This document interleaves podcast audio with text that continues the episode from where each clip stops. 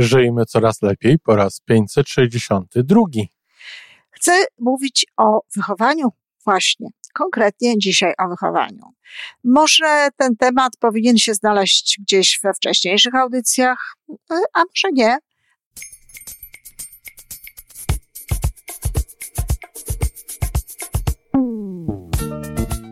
Witamy w kolejnym odcinku podcastu Żyjmy Coraz Lepiej, tworzonego przez Iwonę Majewską-Opiełkę i Tomka Kniata.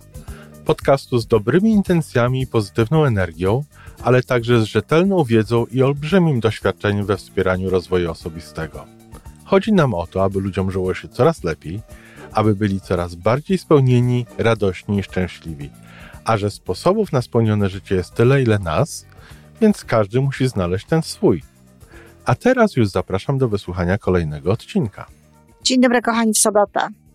Skoro sobota, to mówić będziemy o dzieciach, o wychowywaniu dzieci, o tym, żeby no, traktować je w taki sposób, aby żyło im się dobrze i w dzieciństwie, i żeby wyrastały na fantastycznych ludzi.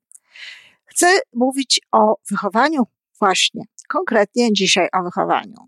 Może ten temat powinien się znaleźć gdzieś we wcześniejszych audycjach, a może nie.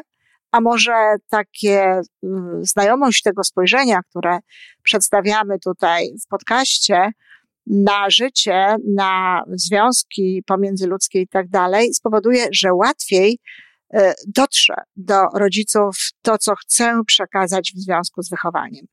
No, co to jest wychowanie? Definicja wychowania mówi o tym, że jest to po prostu y, kształtowanie człowieka pod względem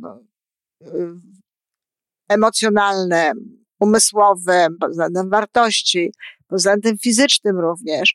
Czyli jest to całokształt działań, całokształt oddziaływań, zarówno rodzicielskich, jak i też przecież społecznych, szkoła, w ogóle społeczeństwo, to co się widzi w mediach i tak dalej, no pod kątem właśnie e, zadbania o te obszary, stworzenia takich, takiej szansy, żeby one mogły się rozwijać.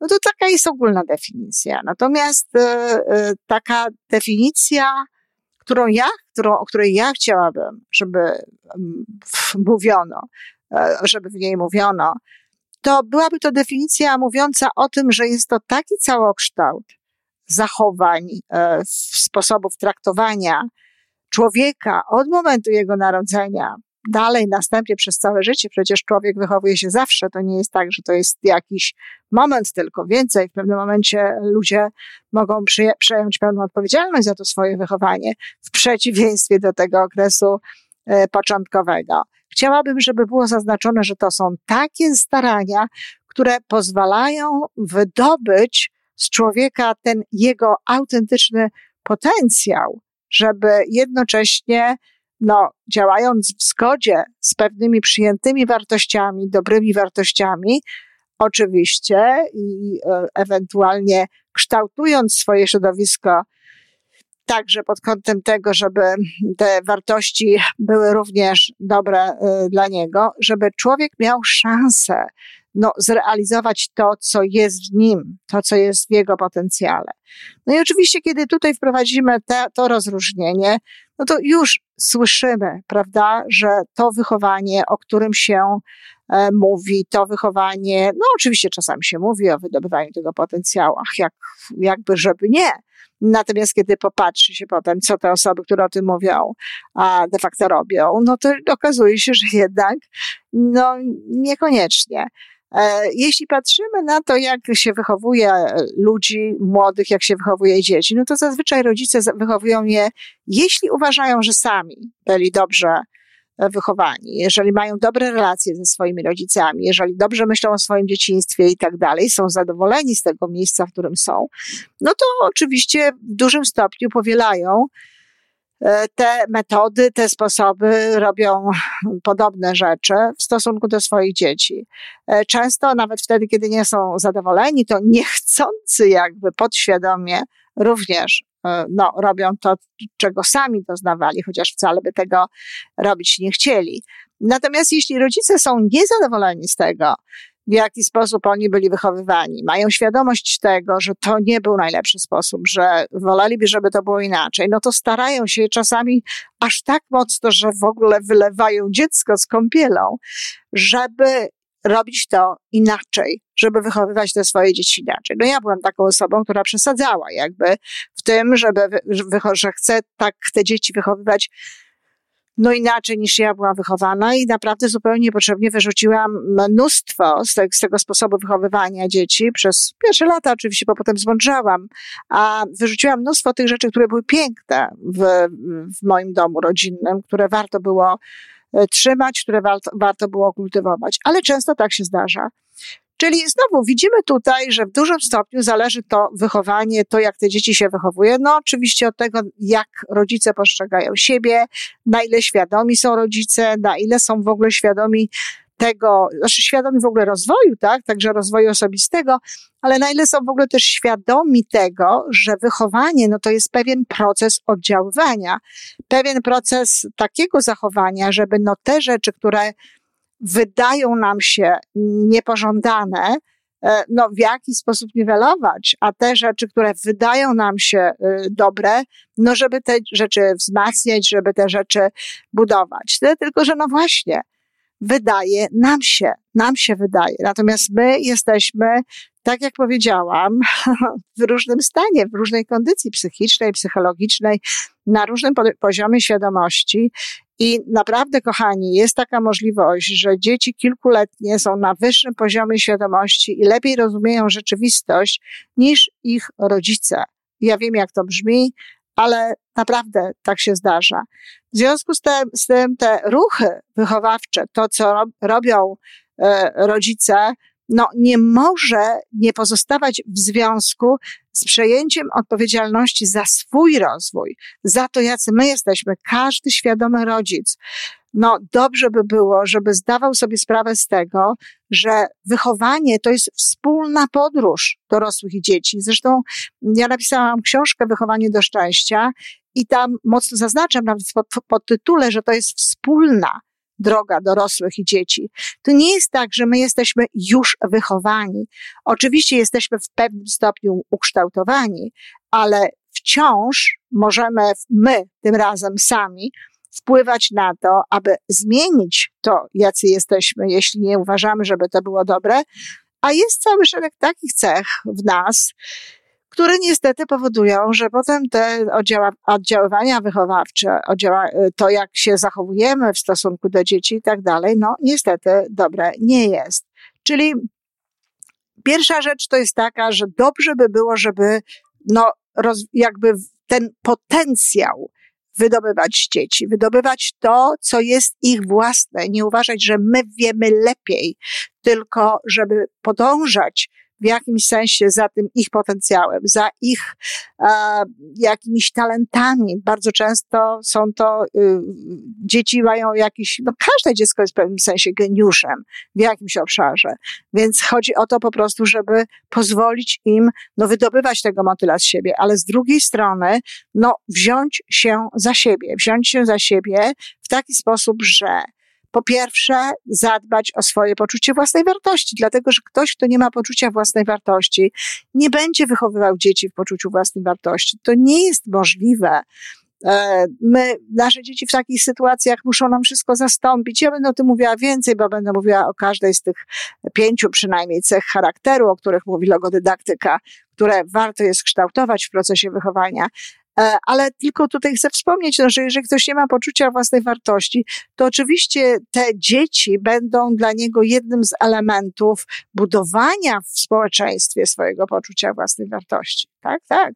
I bardzo często te dzieci, no, od tych dzieci wymaga się, aby to one były jakimiś wizytówkami, aby to one świadczyły o nas, e, no, buduje się, e, a nie mając poczucia własnej wartości, przecież buduje się jakiś taki bezpieczny model tego, tego dziecka, jak ono powinno funkcjonować, co ono powinno robić. Bezpieczny w znaczeniu, co ludzie powiedzą, bezpieczny w znaczeniu, jak to dziecko zostanie ocenione przez innych i tak dalej. No i z tego powodu oczywiście bardzo często, y, no niestety, nie, nie wychowujemy dzieci w poczuciu własnej wartości, a do tego jeszcze często im to, y, to zabieramy.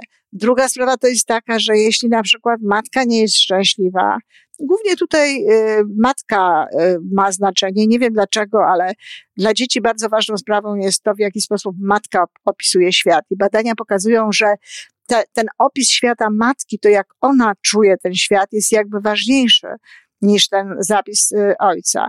Zupełnie nie wiem dlaczego, no ale e, kilka razy spotkałam się z takim e, sformułowaniem. Myślę, że, że bardzo często jest tak, że ten opis świata przez ojca jest nawet no, z punktu widzenia wychowania e, lepsze niż to, co, co robi mama. No niemniej trzeba o tym e, pamiętać. Dlatego matka, która nie jest szczęśliwa, nie, nie wychowa dziecka szczęśliwego. Ona z, z, od dzieciństwa, od najwcześniejszych, od najwcześniejszych jakby momentów, no wtopi w niego, włoży w niego cały ten swój y, smutek, cały ten swój, to całe to swoje niezadowolenie, rozgoryczenie, czy chociażby przyzwyczajenie e, takiego czy innego mówienia. E, podobnie jest z proaktywnością. Jeżeli ktoś sam nie dokonuje wyborów, jeżeli ktoś sam nie potrafi zrobić przerwy pomiędzy bodźcem a reakcją i wybrać tego, co chciałby sam wybrać, no jak może nauczyć tego dzieci? No nie może tego nauczyć dzieci. Jeśli ktoś żyje w poczuciu braku i daje temu wyraz, czy może nauczyć dzieci poczucia obfitości? No nie. Jeśli ktoś sam nie jest spójny wewnętrznie, jeżeli e, mówi nieprawdę, jeżeli mówi co innego, a co innego robi, jeśli dzieci widzą, że jest e, dwulicowy, że no, robi rzeczy e, niedobre, których, o których, których sam mówi w wypadku o tego, kiedy robią to inni, że jest to niedobre, no to też nie nauczy się w taki sposób spójności wewnętrznej, nie pomoże się dziecku w ustaleniu, w, dobraniu pewnego rodzaju e, wartości czy, czy pryncypiów, zasad, z jakimi chciałoby się postępować. No to jest jakby, to jest jakby oczywiste. Dlatego, no, ja szczerze powiem, że zadziwiające jest dla mnie to, że żeby prowadzić samochód, czy trzeba mieć prawo jazdy, żeby robić różnego rodzaju rzeczy, trzeba mieć pewnego rodzaju pozwolenie, a nie ma żadnego kursu, żadnego pozwolenia e, na to, żeby mieć dzieci i żeby te dzieci wychowywać. Naprawdę jest to nadzwyczajne, bo tutaj przydałaby się do pewna chociażby jakaś taka fundamentalna wiedza. Czyli to jest w kwestiach kwestii charakteru. To rodzice sami muszą zadbać o siebie, bo jak będą się sami inaczej zachowywać, to automatycznie inaczej będą się zachowywać w stosunku dzieci, do dzieci, ale też będą dla tych dzieci innego rodzaju modelem, innego rodzaju wzorem, co innego te dzieci będą mogły zobaczyć. I ja osobiście uważam również, że wychowanie to jest pomoc dzieciom w wypracowaniu wszelkiego rodzaju y, dobrych nawyków. Dobrych takich nawyków, które potem ułatwiają im życie. Nawyków, które są e, związane no po prostu z ogólnie rzecz biorąc z codziennością, które nie mają jakiegoś konkretnego, konkretnego znaku, e, czy to jest dobre, czy to jest niedobre, znaku wartości, ale po prostu chodzi o to, żeby dzieci miały, e, potrafiły wyrobić sobie nawyk, rozumiały, co to jest ten nawyk i w związku z tym, żeby łatwiej im było potem budować inne nawyki, nawet takie, które będą chcieli budować sami. E, budowanie właściwych nawyków to jest też podstawa samodyscypliny podstawa y, no, ułatwiająca jakby dokonywanie pewnych wyborów, które przyjęto w społeczeństwie za wybory właściwe, a z drugiej strony psychologia i obserwowanie ludzi, którzy funkcjonują y, le dobrze, lepiej, nie najlepiej, pokazuje, że istotnie pewne nawyki y, wspierają jakby dobre funkcjonowanie, szczęście i takie generalne zadowolenie z życia. Dlatego y, budowanie nawyków właściwych to też część wychowania. Czy edukacja jest częścią wychowania? Y, niekoniecznie, tak? Znaczy, kształtuje ona całkowicie obraz tego człowieka, naturalnie. No, ale y, jako edukacja taka bardzo często spotykamy się z tym, że ludzie nie życzą sobie na przykład, żeby szkoła wychowywała ich dzieci, one chcą być odpowiedzialne za pewne wartości, za pewne rzeczy. Ja tutaj przy okazji chcę powiedzieć rodzicom, że jeżeli ich dom jest e, do, dobry, jeżeli dom jest silny, jeżeli w domu jest e, miłość, wartości, e, jakby tak mocno zaznaczane i jeżeli te pięć cech charakteru, o których będę mówiła, reprezentują rodzice i przenoszą to na dzieci, to proszę się niczego nie obawiać.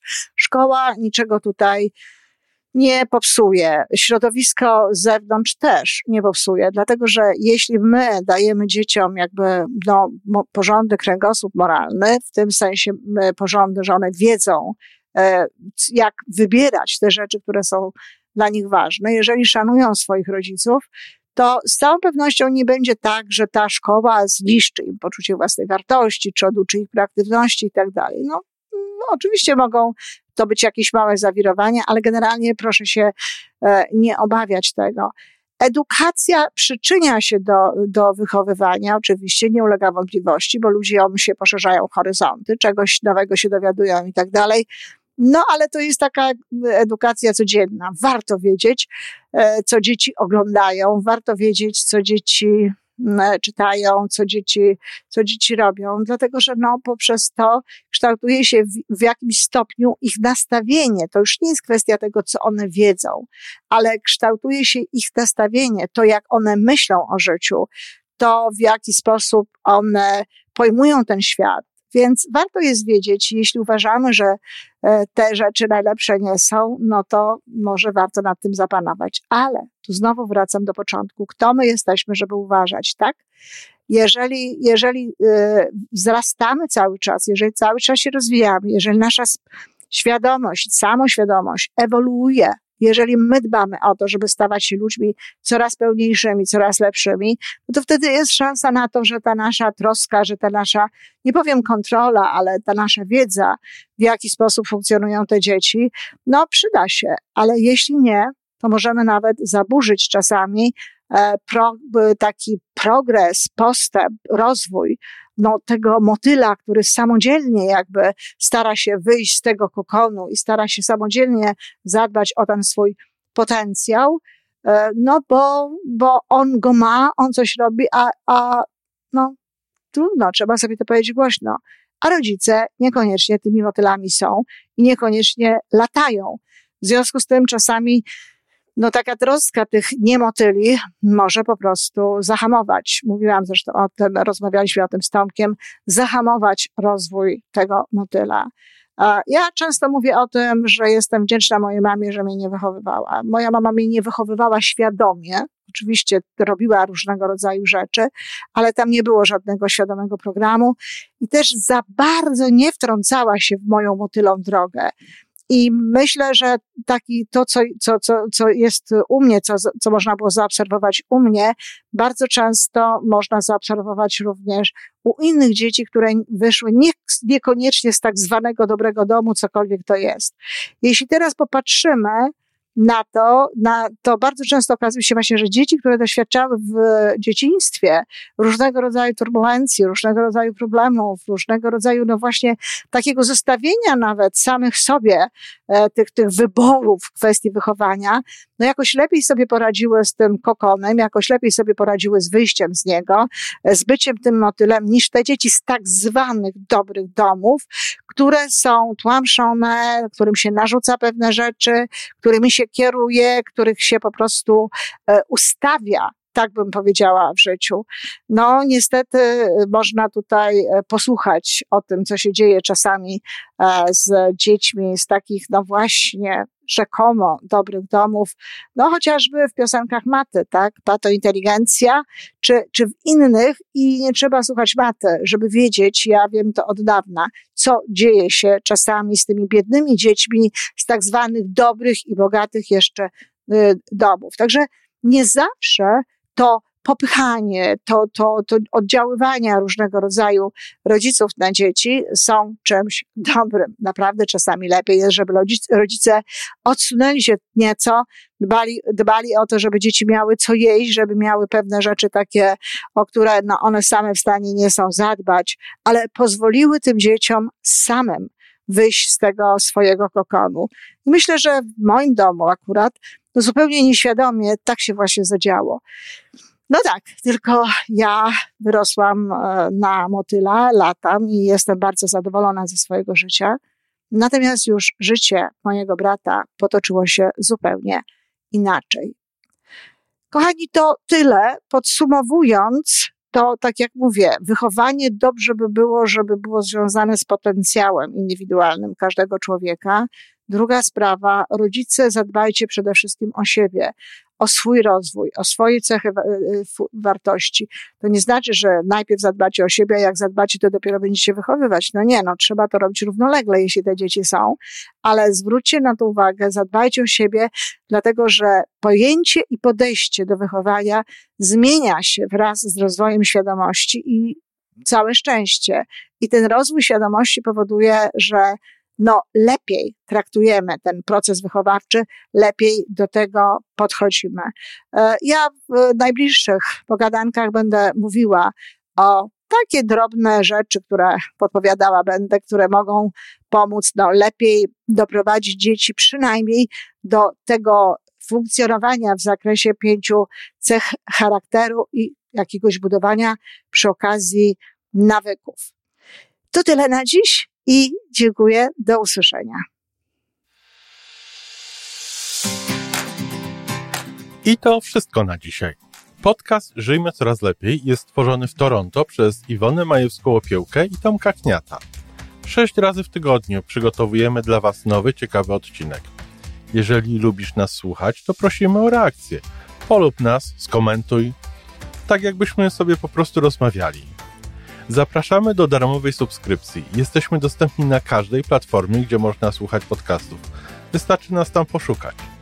A po więcej informacji zapraszamy na stronę www.majewska-opiełka przez l.pl. Jesteśmy też na Facebooku i na Instagramie.